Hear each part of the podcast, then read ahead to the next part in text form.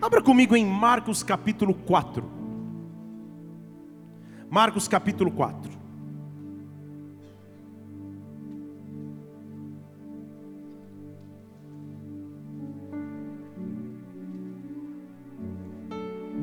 Aleluia.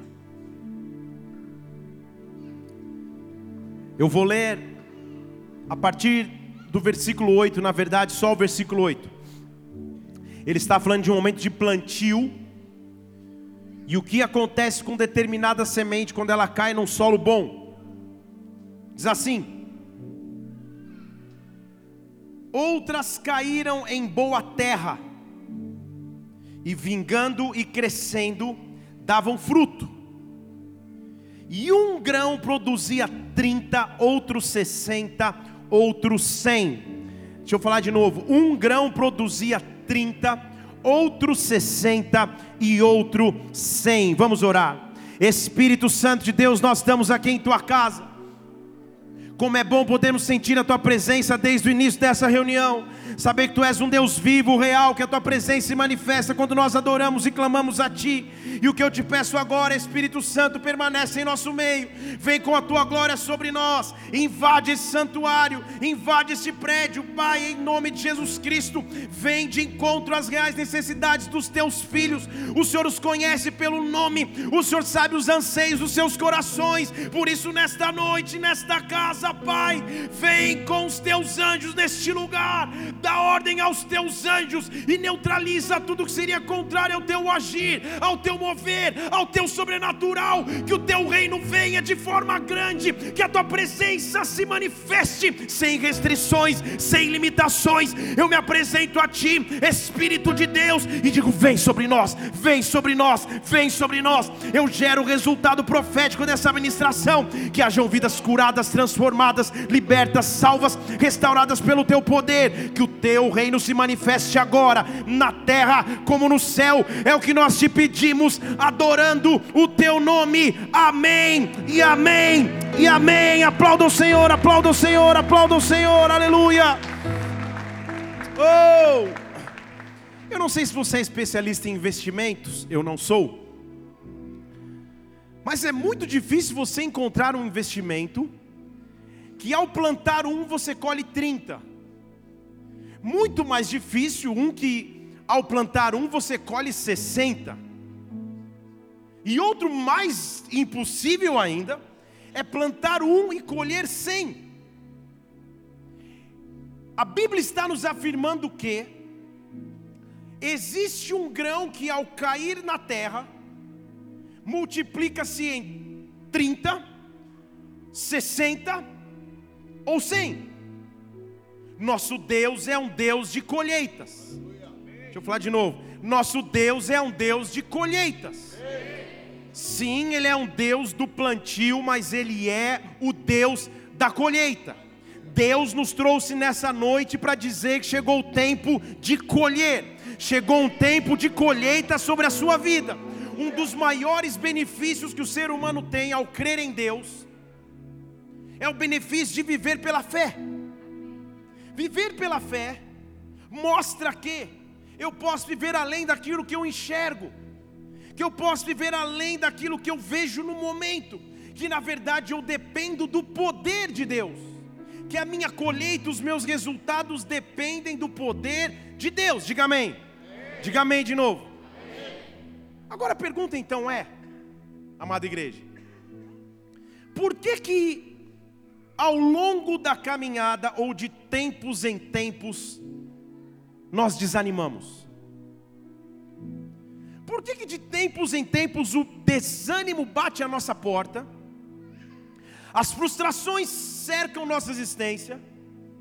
E apesar de saber que eu sirvo um Deus de colheitas, apesar de saber pela palavra que uma semente pode virar 30, 60 ou 100, por que no meio da caminhada eu desanimo? Essa pregação é voltada para aqueles que em algum momento de suas vidas sentiram desânimo. Se não é para você, eu duvido que você, em algum momento de sua história, não tenha desanimado. Talvez em alguma área de sua vida o desânimo esteja batendo na porta agora. Eu sei que eu sirvo um Deus de colheitas. Eu sei que eu sirvo um Deus que me dá 30, 60 e 100, mas porque eu estou me sentindo frustrado, porque eu estou me sentindo perdido, porque muitas vezes eu me sinto só, porque muitas vezes eu estou descrente, porque o desânimo bateu na minha porta. Eu estou afirmando do fim antes do começo que esta é uma noite de colheita. Esta é uma noite de colheita. Levante uma de suas mãos. Deus está enviando colheita para os teus celeiros. Deus está enviando colheita para a tua história. Deus está enviando colheita para a tua vida. Eu chamo 30, o 60, o 100 por um. Eu chamo Deus da colheita neste lugar. Chegou o tempo de colher. Se você crê nisso, dê um brado ao Senhor. Dê glória a Deus e aplauda. Oh! Agora, desânimo e frustração fazem parte da história. Igreja, inúmeros personagens bíblicos tiveram que enfrentar desânimo. Posso me lembrar de Moisés, se sentindo sozinho. Posso me lembrar de Josué, após a morte de Moisés, preguei esses dias sobre isso. Posso me lembrar de Davi, que inclusive diz: por que, que minha alma está abatida? Posso me lembrar de Elias, deitando embaixo de uma árvore, pedindo para morrer, se escondendo numa caverna. Posso me lembrar de Gideão dentro de um buraco escondido. O desânimo faz parte da trajetória, e não há problema em sentir desânimo, o problema é permanecer no desânimo. Deixa eu falar de novo para você postar essa frase hoje no Face. Não há problema em sentir ou atravessar fases de desânimo. O difícil é quando você permanece nas mesmas. Deus nessa noite veio derramar sobre nós de Sua força, Deus veio derramar sobre nós de Sua presença, Deus veio derramar sobre nós de Seu entusiasmo, Deus veio derramar sobre tua vida algo que transforma a tua situação atual de desânimo, de frustração, de cansaço, de solidão. Há um Deus que provê colheita, e é sobre esse Deus que nós dependemos, é esse Deus que nós servimos. Houve um momento em Israel que os muros estavam caídos, a situação estava muito difícil e o povo estava tentando reconstruir os muros. E aí alguém encontra lá os livros da lei. Tipo, alguém acha um iPad perdido lá com os livros da lei da época. E Esdras e Neemias se levantam para ler um pouco dos livros. E quando eles leem as promessas de Deus, e o povo começa a perceber o quão distante estava dessas promessas, a reação do povo não foi de alegria ou de festa, pelo contrário, a reação foi de choro, foi de desespero. A realidade do que a palavra diz é tão diferente daquilo que eu estou vivendo nesta área. A realidade das promessas de Deus estão tão distantes daquilo que um dia Ele falou que eu viveria. Então eles começam a chorar. Neemias capítulo 8, abra lá comigo.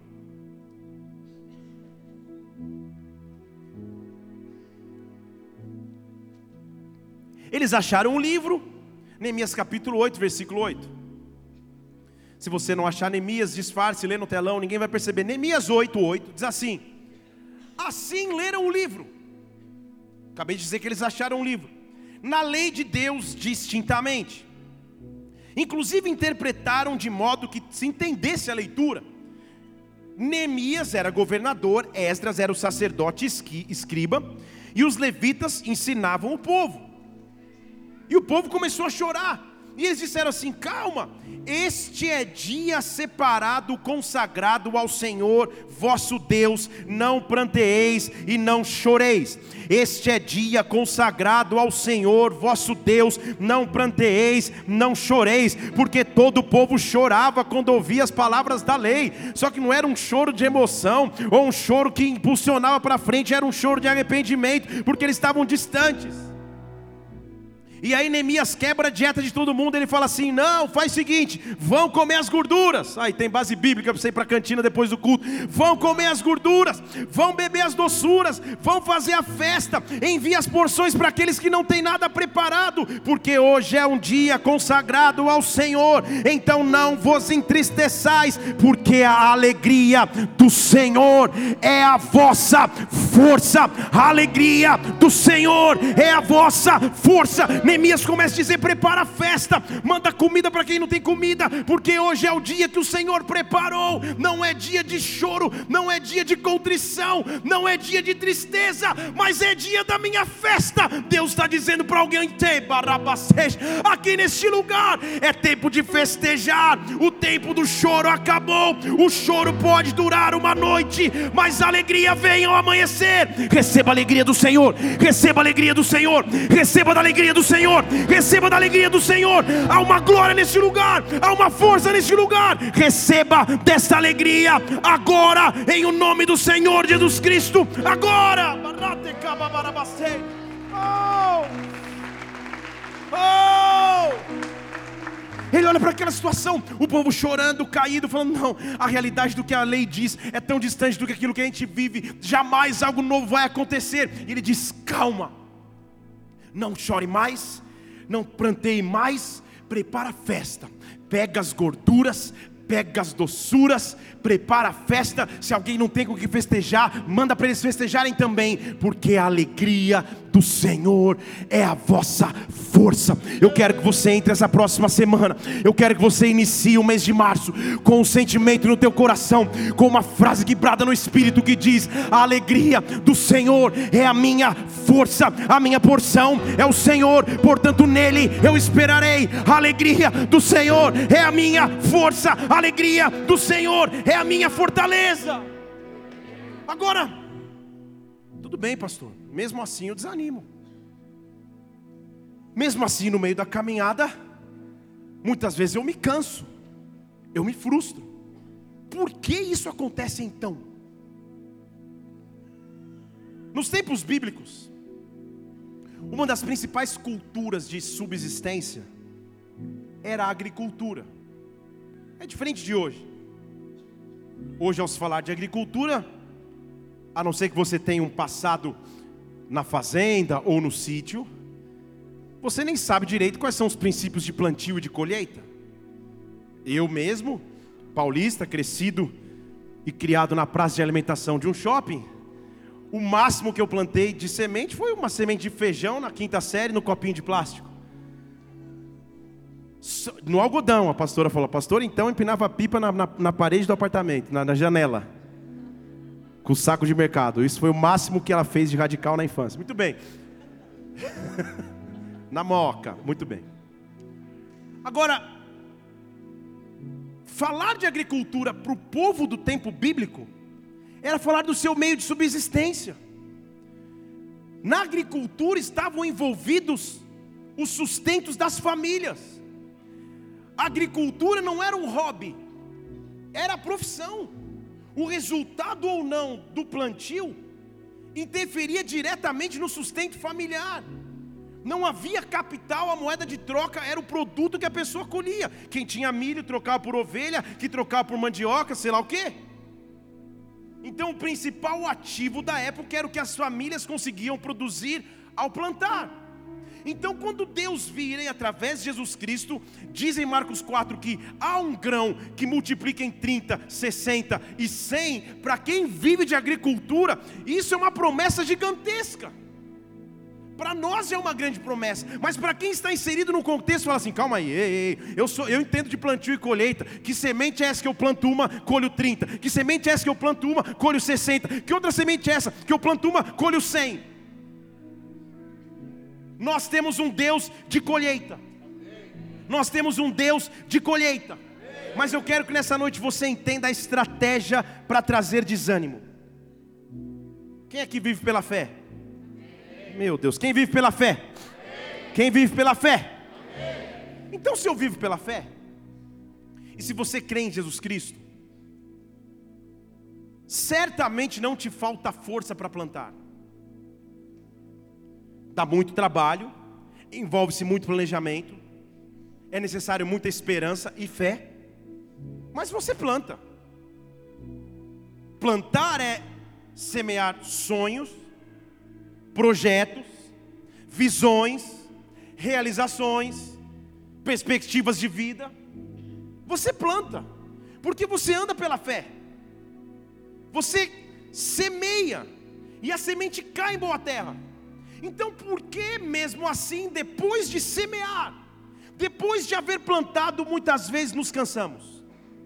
É sobre isso que Deus quer falar conosco. Jesus Cristo falava em parábolas. Só que houve uma, uma em específico que, depois de haver falado, os discípulos o chamam de lado. E abra comigo em Mateus capítulo 13. Para agora a gente começar a primeira parte da introdução da palavra dessa noite. Aleluia. Jesus era cercado de multidões e falava em parábolas, histórias lindas, frases bonitas. Mas os discípulos se reúnem, e depois que as multidões vão embora, eles chegam em casa. Os discípulos falam: Jesus, ó, a gente não quis passar vergonha na frente de todo mundo, mas explica de novo uma parábola aí, porque eu não entendi essa parábola. Então tá lá, Mateus capítulo 13, versículo 36. Diz assim: Então Jesus deixou as multidões e entrou em casa.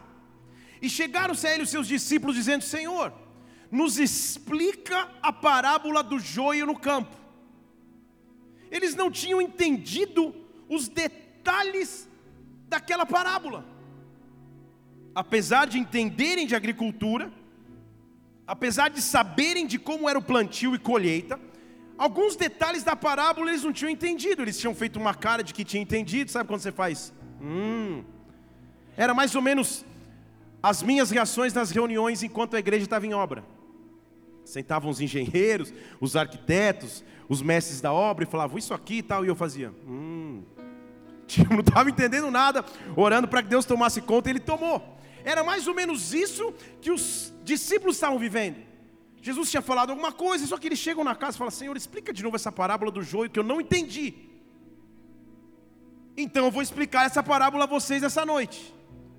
Deixa eu falar de novo: Deus quer falar conosco através dessa parábola. Porque depois de plantar, porque não me falta fé para plantar. Eu tenho muitas palavras proféticas sobre a minha vida. Você tem muitos sonhos diante de ti. Você tem muitos projetos à tua frente. Você plantou alguma coisa. Você plantou em oração. Você plantou em jejum. Você plantou em fé. Então, porque no meio do caminho desânimo tem espaço para entrar? Porque no meio do caminho a falta de fé dentro do teu coração. Mar, Mar, Marcos não, Mateus capítulo 13, nós já estamos lá. Vamos ler o versículo 24. Jesus lhe propôs uma, lhe propôs, lhes propôs uma parábola. E dizia assim: o reino dos céus, então ele está comparando o reino dos céus. Eu faço parte desse reino. É semelhante a um homem que semeou uma boa semente no seu campo. Então para comigo aí. Uma boa semente. A interpretação de texto é fácil aqui, igreja. A semente é boa ou é ruim? A semente é boa ou é ruim? Então não há problema na semente. Não há problema na palavra profética. Não há problema no sonho que eu tenho em Deus. Não há problema naquilo que eu acredito no Pai. O problema não é a semente. Então ele está dizendo: o homem lançou uma semente e a semente é boa. Os sonhos que eu tenho em Deus, a esperança que eu deposito no Pai, isso tudo é bom. Mas, versículo 25: plantar dá trabalho Plantar demanda planejamento, investimento e esforço físico. Enquanto os homens dormiam, tipo, plantei a semente, agora não tem mais o que fazer. Enquanto eles dormiam, veio o inimigo e semeou joio no meio do trigo e foi embora. Pense comigo no inimigo como sorrateiro, na calada da noite, igual você assaltando a geladeira, tipo, enquanto todos dormiam, sem fazer barulho algum, ele vem e lança joio em cima da semente que havia sido plantada. E por que, que é importante a gente entender isso? Primeiro ponto que você precisa entender é que o inimigo não tem autoridade para tocar na semente. Você percebe que na semente ele não toca? Deixa eu falar de novo: na semente ele não toca. Nas promessas que ele te deu, que Deus te deu, o inimigo não pode tocar. Nos sonhos que você tem em Deus, o inimigo não pode interferir. A única estratégia do inimigo é entrar no mesmo campo e lançar joio. Você ficou me olhando com, uma, com um olhar de interrogação, vou te explicar. Porque entenda, se ele não pode interferir no processo do plantio, ele quer interferir no resultado da colheita. Porque para um agricultor, a colheita, a safra, a lavoura significava o sustento de um ano, talvez. E se ele não pode evitar o plantio, talvez ele tente atrapalhar a colheita, talvez ele tente prejudicar a lavoura. Então, joio no meio do campo é o desânimo que vem depois que eu plantei. Depois que eu planto, o inimigo invade o meu campo sorrateiramente e eu não percebi quando foi ou que de que maneira aconteceu, mas há um joio no meio do meu campo, há um joio no meio do meu trigo. Eu plantei pela fé, mas o inimigo está tentando estragar o resultado resultado da lavoura. É duro ter plantado e agora ver que há joio no meio do meu campo. Porque não se sabia do resultado até que, versículo 26, a erva plantada começou a crescer e a brotar em espigas. Então, só então, apareceu também o joio. Depois você põe em casa no Google Imagens para você ver o que é joio. Depois você põe também para você ver o que é trigo, são quase iguais. Só que um agricultor experiente começa a olhar e fala: calma aí. E os seus servos desesperados, põe lá no próximo versículo, que é o 27, chegam para o que plantou e falam assim: ei, você não tinha plantado uma semente boa? Não estava dando tudo certo? Não era só esperar o tempo para a colheita? De onde veio o joio? De onde veio o joio? Deixa eu perguntar de novo: de onde veio o joio? o agricultor nem ele mesmo talvez soubesse explicar o que aconteceu entre o período do plantio e o período pré-colheita, mas o que eu vejo agora é que no meio da minha plantação há algo contaminando o resultado, no meio da minha plantação, algo interferindo com a minha fé, há um joio plantado pelo inimigo que quer roubar o meu tempo de colheita, mas nessa noite Deus nos trouxe aqui, para dizer que Ele é o Deus da colheita, que Ele é o Deus da colheita, e não há espaço para o joio em nosso meio, não há espaço para o joio na tua história, não há espaço para o joio sobre a tua vida, em o nome de Jesus Cristo. Então, te explicar o que é joio. Eu dividi em 48 tópicos com 52 subgrupos, para te explicar o que é o joio. Só dois, três disseram glória a Deus, então vamos juntos. Joio, no meio da minha colheita, ou no meio da minha plantação, é quando faltam circunstâncias visíveis para colher. Joio, chamado de joio do desânimo, é quando naturalmente eu já não tenho mais circunstâncias para me alegrar com a colheita. É quando os meus olhos deixam de ver a perspectiva de colher. É quando a fé que eu tive para plantar já não é a mesma que eu tenho para colher. Há pessoas aqui vivendo o ataque do joio e do desânimo porque as circunstâncias naturais não são tão favoráveis, porque a perspectiva humana já não há perspectiva na verdade, porque o que os teus olhos veem não podem produzir a resposta que você precisa, isso é joio. Sabe como esse joio se chama? Joio do impossível mas se é impossível, já não é mais contigo. Eu escolho crer no Senhor da colheita, eu escolho crer no Senhor que me faz colher. Áreas em nossas vidas onde o controle saiu de nossas mãos, onde a resposta não depende mais de mim, onde os meus olhos já não enxergam mais resposta, mas ainda assim eu escolho crer num Deus que vai me trazer colheita. E talvez você pergunte, mas meu Deus, por que do joio? Em 2 Coríntios capítulo 12, versículo 7, o apóstolo fala assim: olha, para que eu não ficasse me achando demais, porque eu tenho muita revelação, o Senhor permitiu um joio, um espinho na carne, eu não estou falando da tua sogra, um espinho na carne, uma dificuldade que não se sabe direito qual é, a saber, um mensageiro de Satanás, um joio, para me esbofetear todos os dias, para que eu não me exalte demais. E Senhor, eu já pedi três vezes: tira o joio de mim, tira o joio de mim, resolve essa situação. E a única resposta que eu obtive foi: a minha graça te basta, a minha graça te basta, porque o meu poder se aperfeiçoa na sua fraqueza, o meu poder se aperfeiçoa quando há joio no teu campo. Por isso, de boa vontade, eu vou me gloriar nas fraquezas, para que depois disso repouse sobre mim o poder de Cristo, repouse sobre mim o poder de Cristo. A dificuldade em meio ao meu campo está produzindo sobre mim poder. Então, versículo 10: Eu sinto prazer nas fraquezas, nas injúrias, nas necessidades, nas perseguições, nas angústias por amor de Cristo, porque quando eu estou fraco, então é que eu sou forte. Levante uma de suas mãos, repita isso comigo: quando eu estou fraco, então é que eu sou forte. Fale mais uma vez. Diga mais uma vez. Receba a força do Senhor sobre a tua vida agora. Receba a força do Senhor sobre a tua vida agora. O joio do desânimo nunca mais te paralisa. O joio do desânimo nunca mais te faz retroceder. Pode existir joio no meio do campo, mas mesmo assim eu creio no Senhor da colheita. É dele que eu dependo. A minha graça te basta. Derrama do teu poder sobre mim. Dê um brado ao Senhor e aplaudo nesse lugar. Oh! Oh! Joio. Na semente ele não pode tocar. Mas o resultado da colheita ele quer interferir. Você plantou pela fé algumas coisas. Você tem fé nas promessas de Deus na sua vida. Mas alguns joios aí no caminho. Joio é quando eu começo a achar, presta atenção comigo, que está demorando demais para acontecer. Deixa eu falar de novo. Joio é quando parece estar demorando demais para acontecer as promessas de Deus na minha vida. Isso é joio.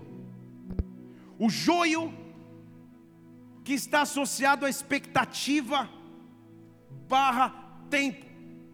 Toda expectativa está associada com o conceito de tempo.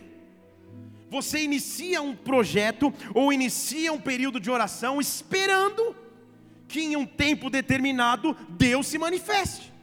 E quando aparentemente Deus não cumpre, entre aspas, as suas promessas, o joio te desanima, o joio te paralisa, te dizendo que nunca mais vai acontecer, te dizendo para não ter mais esperança nesta área de sua vida. Mas Deus está aqui nessa noite dizendo que Ele ainda é o Deus da colheita, Ele ainda é o Deus da lavoura. Eu não sei como está o teu período de espera, eu não sei quais são os joios que entraram no meio do caminho, mas uma coisa eu sei sei é que quando eu espero no meu Deus, Ele escuta o meu clamor. Quando eu espero no meu Deus, Ele estende as mãos para mim. Salmo capítulo 40, versículo 1. Eu esperei com paciência pelo Senhor. Ele se inclinou para mim, ouviu o meu clamor.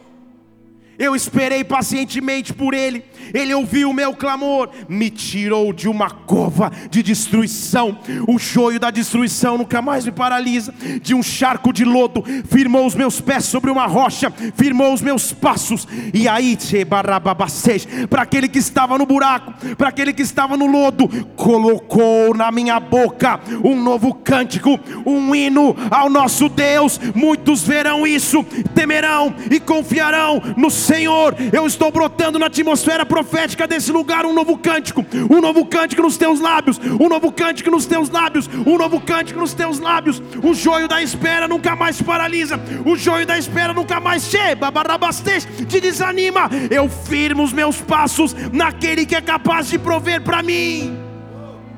Salmo 33, 18: Os olhos do Senhor estão sobre os que o temem, os olhos do Senhor estão sobre os que esperam a sua bondade para os livrar da morte, momento difícil, para conservar vivos na fome, momento de escassez.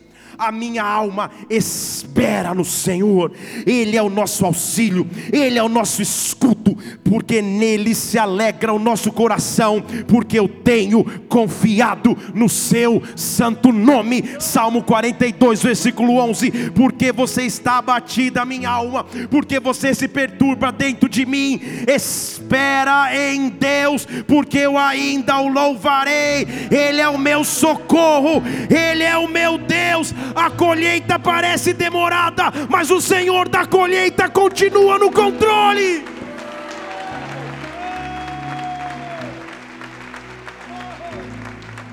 O joio da espera nunca mais rouba a minha fé. Então o joio se manifesta para me fazer achar que a demora está grande demais, que a espera está grande demais.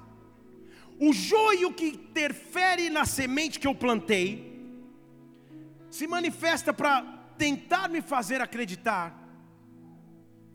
que só acontece coisa errada comigo, que tudo está dando errado para mim.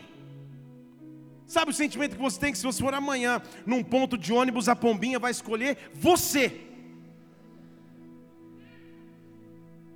Sabe quando parece que é uma você está passando um momento onde tudo que você investe dá errado, onde todo projeto que você acredita não vinga, onde toda esperança que você tinha não dá certo. Que você vira e fala: "Deus, eu sei que muitas pessoas passam por lutas, mas eu estou me tornando PhD, doutor honoris causa em lutas. Porque parece que só eu não avanço? Porque enquanto todo mundo tem um testemunho, eu só tenho um lamento. Isso é joio. No meio do teu campo. Isso é joio que interfere no teu plantio.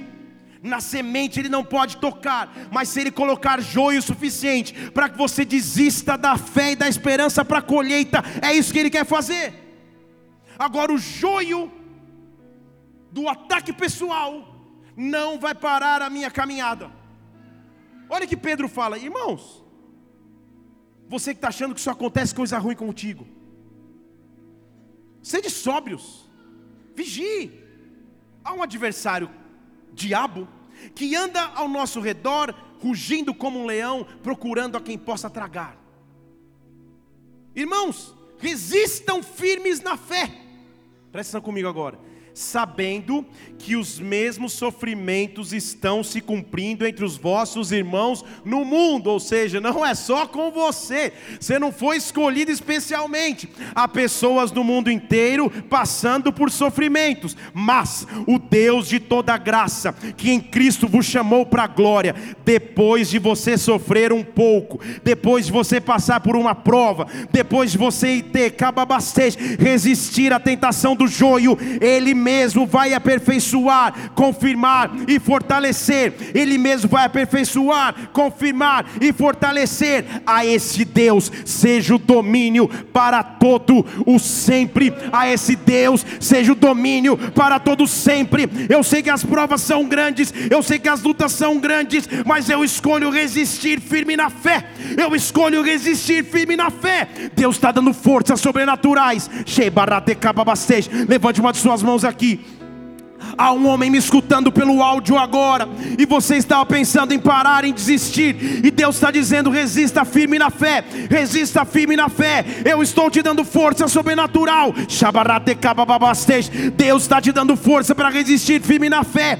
O joio não vai roubar a colheita, vai passar a dor, vai passar a ferida, vai cicatrizar o momento, mas eu ainda tenho colheita para contigo. Dê um brado ao Senhor e adore. Oh, oh.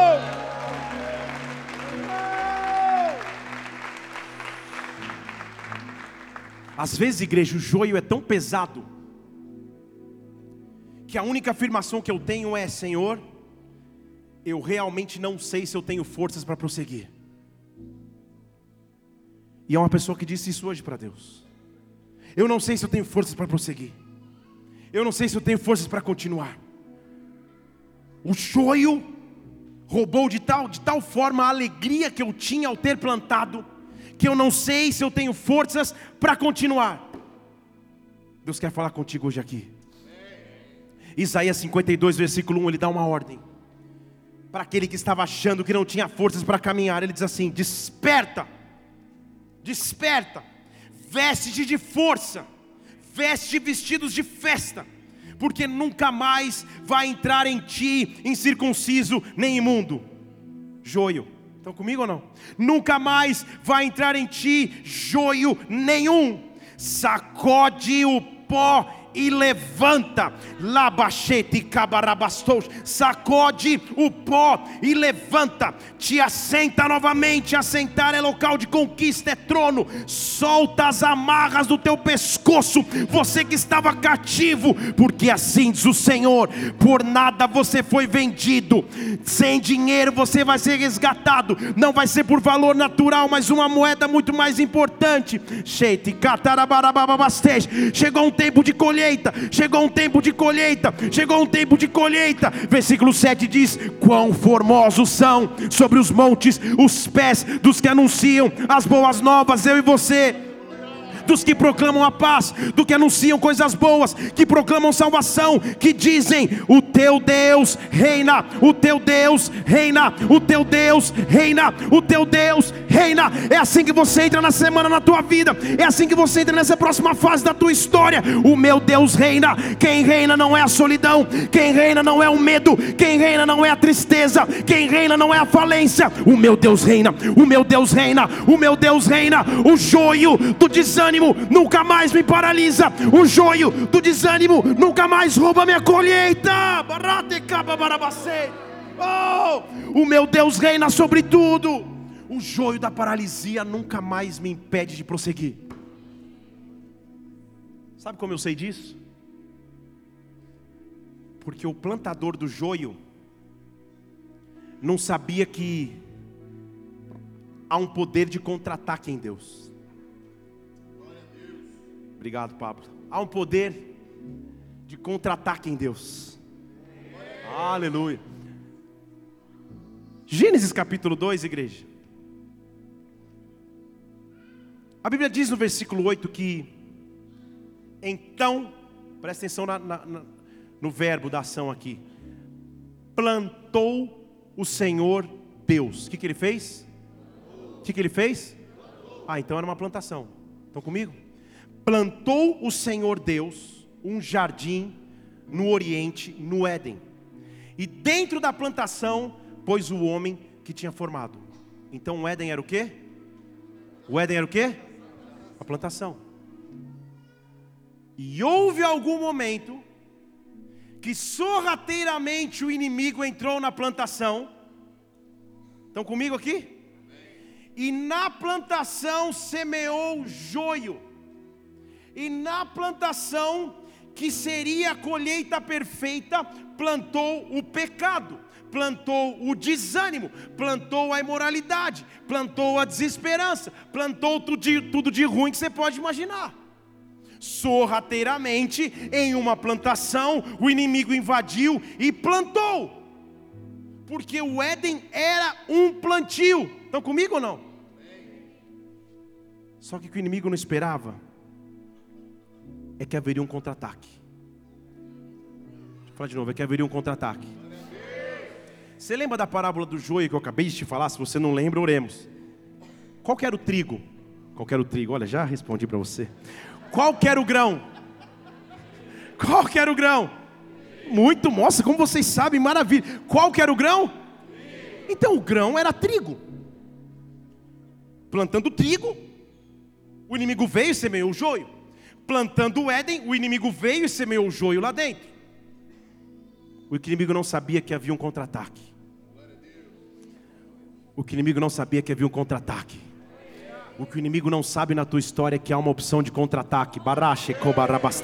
Há uma opção de contra-ataque, há uma opção de contra-ataque. Qual era o nome do grão mesmo? Qual era o nome do grão? João capítulo 12, versículo 23. Jesus diz assim: Chegou a hora do filho ser glorificado. Chegou a hora de ser glorificado o filho do homem, porque se o grão, versículo 24, se o grão de trigo cair na terra, Se o grão de trigo cair na terra e não morrer, ele fica sozinho, mas se ele morrer, ele vai dar fruto. Satanás, você achou que traria um joio para a sociedade, mas há um grão de trigo perfeito, e nesse grão de trigo o joio não pega, nesse grão de trigo o joio não prevalece. Oh!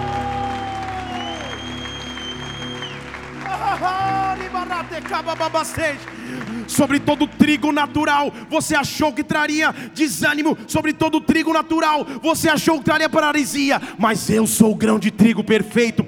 Eu sou o grão de trigo deste perfeito. Por isso que eu posso dizer que eu sou o pão vivo que desceu do céu. Por isso eu posso convidar os meus filhos para a mesa. Satanás, agora, versículo 31. Chegou o juízo do príncipe deste mundo. Chegou a hora do joio joio ir embora, porque ele será expulso, e eu, Baratecababastej, quando for levantado da terra, atrairei todos a mim. Quando me colocarem em cima de uma cruz, eu serei a cura perfeita para o desânimo, eu serei a cura perfeita para a solidão, eu serei a cura perfeita para a morte, porque eu sou o trigo perfeito que havia de vir. Dê um brado ao Senhor e adore nesse lugar. Oh! Então há uma resposta perfeita no meio do plantio, há uma resposta perfeita no meio campo. Eu posso ter tido fé para plantar e estar desanimado para colher, mas alguém foi levantado da terra, alguém foi o trigo perfeito, e nesse trigo o joio não influencia, nesse trigo o joio não tem poder, e é nele que eu dependo nessa noite, é para ele que eu olho nessa noite, fitando os meus olhos no Autor e Consumador da minha fé. Eu fito os meus olhos no Autor e Consumador da minha fé. É para Ele que eu olho no meio do meu campo. Eu não olho mais para circunstâncias adversas. Eu não olho mais para aquilo que estava morrendo. Eu não olho mais para o desânimo na minha frente. Mas chegou a hora do joio, ser expulso do meu campo. E aí você pergunta, Deus, por que, que o Senhor não tirou o joio desde o começo? Pô, seria muito mais fácil. Por que não arrancar logo isso? Por que não resolver logo essa questão? Você pergunta. Por que o meu testemunho não acontece agora? Porque o joio faz parte do processo. Aprender a lidar com o joio faz parte do processo.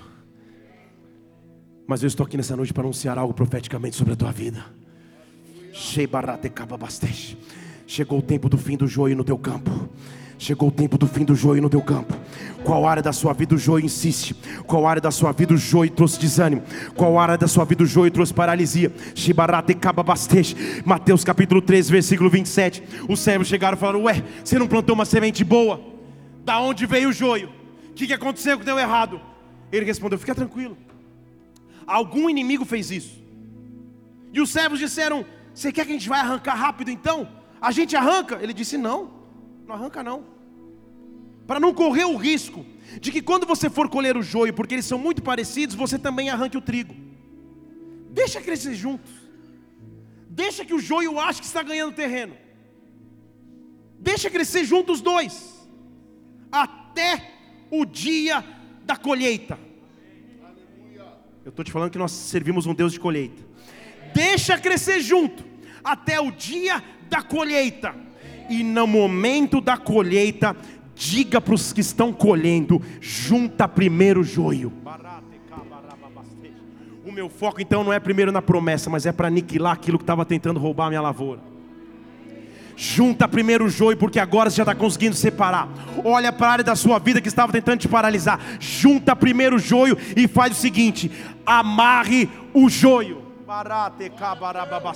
Eu sou da época na adolescência que se falava, tá amarrado, tá amarrado em nome de Jesus. Você nem sabe o que eu estou dizendo, mas amarra o joio, tem autoridade para paralisar a sua atuação, tem autoridade para aniquilar a sua força. Deus está te dando autoridade para olhar para os molhos de joio e diz: amarre, amarre, ata o joio, ata o joio, ata o joio, antes de pensar na colheita, amarra o joio que estava no meio do teu campo, prepare esse joio, porque você vai ser queimado. Prepare esse joio, porque o fogo da presença de Deus vai o, o joio da presença de Deus. Vai começar o joio na presença de Deus. Chegou o tempo de queimar o joio. Chegou o tempo de colher. Chegou o tempo. Fogo que consome. Nossa. O que representa joio para você? O que representa joio para você? Amarra em molhos, amarra em grupos e joga no fogo. Amarra em grupos e joga no fogo. Se isso é com você, levanta no seu lugar, levanta suas duas mãos e adora. Não há mais espaço para joio no meio do teu campo. Oh!